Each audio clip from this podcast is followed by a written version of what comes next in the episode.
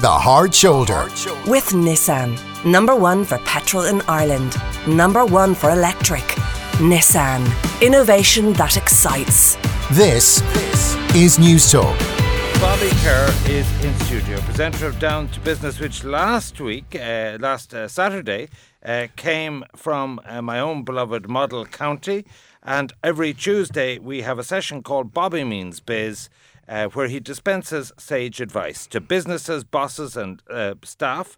If you'd like uh, to pass on a query for answer on air, email the hard shoulder at newstalk dot com or text us at five three one oh six. You survived Wexford, did you? Lovely people down there. I don't know. You doesn't. You don't seem to have got the gene, but they were very nice. They were very welcoming.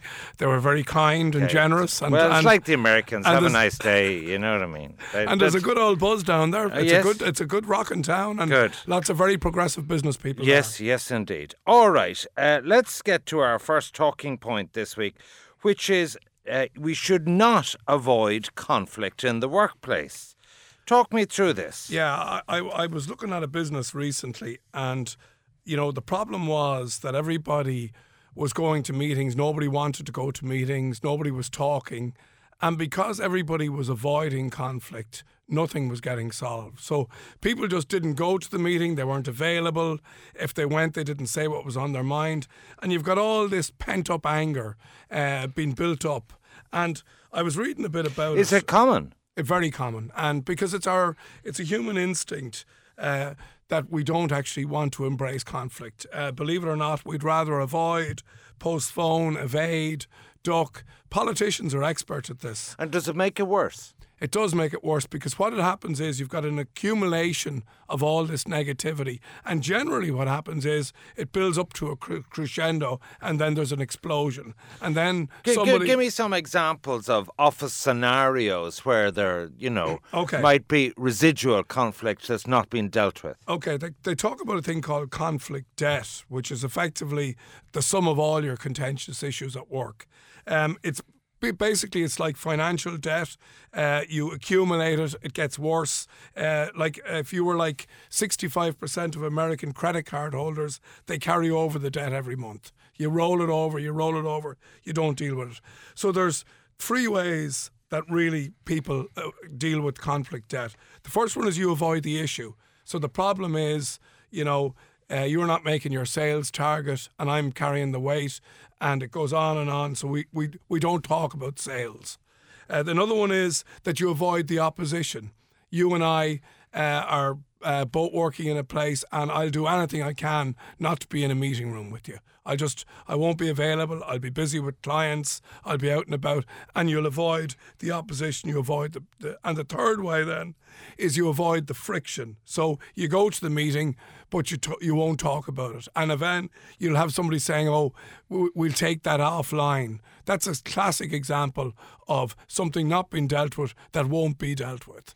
And and if it builds up then, what, what are the consequences? The consequences are generally that somebody does or says something that re- they regret.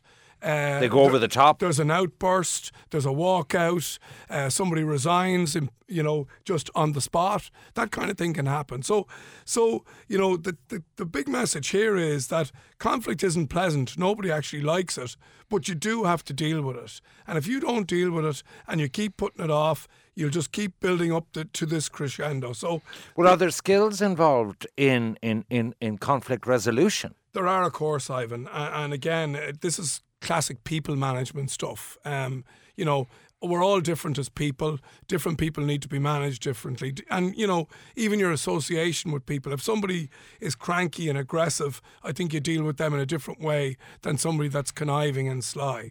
Again, I think there are different kind of Well, ways. Do, do you favour, like, I, I favour the direct approach. So if I have I. a problem, I just say, like, why were you late? Yeah, so do I. You know what I mean? Uh, like, uh, the meeting, uh, I, I was due to start at one o'clock and no one was here. What, yeah. what, what's that about? No, I, I, I, and I think that's the best way, because you deal with... But see, they, you're not building up conflict debt there. You're actually... That's dealing with conflict. Right. You're, so you're saying, this is on my mind. I'm not happy that no one was here at one. And I'm saying it there. And, whereas if you didn't say that and you went away afterwards at half one, uh, having wasted half an hour waiting for people, uh, then you're, you're simmering then for the next issue. You, you, some people like that get very passive-aggressive. Yeah. You can tell they're in a huff about something, but not being a mind reader, you don't know what it is. Correct. Um, Correct. So, so it, it, would you say in all circumstances be direct or blunt? I, I, or what? I, I think I think direct is is is, is an honest, black and white approach. It's one I like as well. But direct people often get themselves into bother, as as uh, as I have done myself over the years. But so, so this is something to say, do so as I say, not as I do. It, it comes it? with a government health warning. All um, right. But direct, I think, is like honesty trumps everything in my view. Right, right. Uh, well, the consequences of building up conflict debt are a problem there. Let's go to some listener queries. Um, I've been married to my husband for thirty years and we recently bought a summer house, which I love and look forward to retiring in. I discovered recently through correspondence that my name is not on the title deeds. When I said it to my husband, he said that it was simpler with banks, et cetera, was just put in his name. I can't help wondering that something doesn't feel quite right about this. I don't know. Um, I, I, again, I was trying to think about this. I wouldn't be too worried about it. Uh, they're together thirty years. They're a husband and wife. She's probably going to get it anyway. You um, mean, has she checked the will? Well, I, the I, and again, do. we don't know what the will says here. Yeah. But well, I would be uh, checking the will in this uh, circumstance, yeah. But uh, as as my own wife constantly reminds me, she'd be very expensive to get rid of, and I think this is a scenario here. I think if it's actually bothering her, she should say it to him, and if she wants her name on the deed, she should insist on it. Mm. Other side, I could see that. I, I don't know what it costs lo- legally to have someone's name added to the deeds. Nothing. But to, to, to, to do a whole folio transfer and, and an adjudication, uh, you know I, I what I mean, might cost ne- money. I wouldn't think that's necessary, Ivan. I'd suggest that, you know, um, she should she should just discuss it with her well, husband. Hold on a minute, you're, you're the one who's talking about conflict debt and not letting these things build up. I mean, surely this is a potential conflict and that's, it's better to have it straight out. That's what I'm saying. You didn't listen to me. I said she should discuss no, it with her husband. I told you not to be worried. No, I I no, would, no it's not a big worried. issue. I wouldn't be worried about it. It isn't a big issue because she's more see, than likely maybe, going to... Maybe you think men only should uh, be no, on the property. I is think, that what you think? I think she should have it. a discussion with her husband, say she wants to be on the deeds, and I don't think he'll have a problem with it. If she and insists. If he does have a problem with it? She should chuck him out. Uh, d- conflict then. All right. I'm, I'm um, working in a tech business at present. I've been asked by my employer to become an employee. He says that will give me greater security and stability. However, I like being a contractor. It allows me to do other work in my own time, and I can write off certain costs through my limited company. I think my boss doesn't care about my security but wants me to work exclusively for him. Can he force my hand on this? Asked Frank in Dublin. Well, I suppose one thing he could do is he could end the contract depending on what the terms of the contractual arrangement are. So there's a vulnerability there. This seems odd because it's normally the other way around here. Normally you have situations where contractors are wanting to become employees for security and that. So so this is, you know, and I, and again, I, I totally appreciate Frank's situation. Um, so Well, would he have greater security and stability as an employee? Yes, he would. Uh, and he'd probably have certain rights such as pension and other things that would come with it. So he, he certainly would. So but what he should do is, is maybe uh, ask the employer to specify the, the, the benefits. But you you can... be an employee and do other work.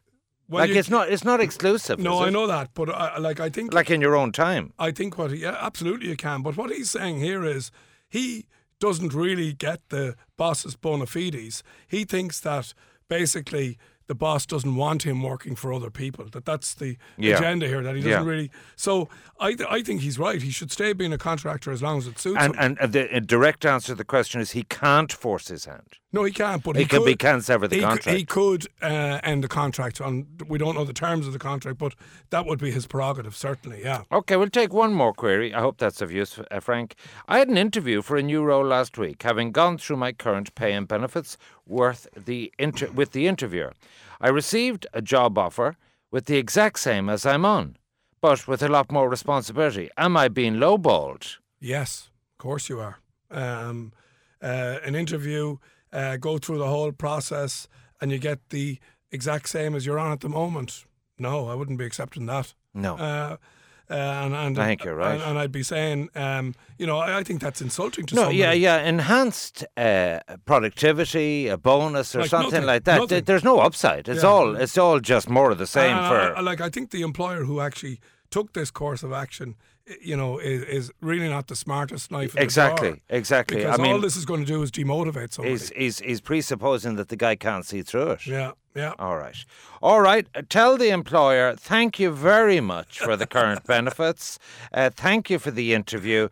But if you want to offer me a better job, improved terms and conditions, then we'll talk more. But as it is, I'll stay put with what I've got. Absolutely.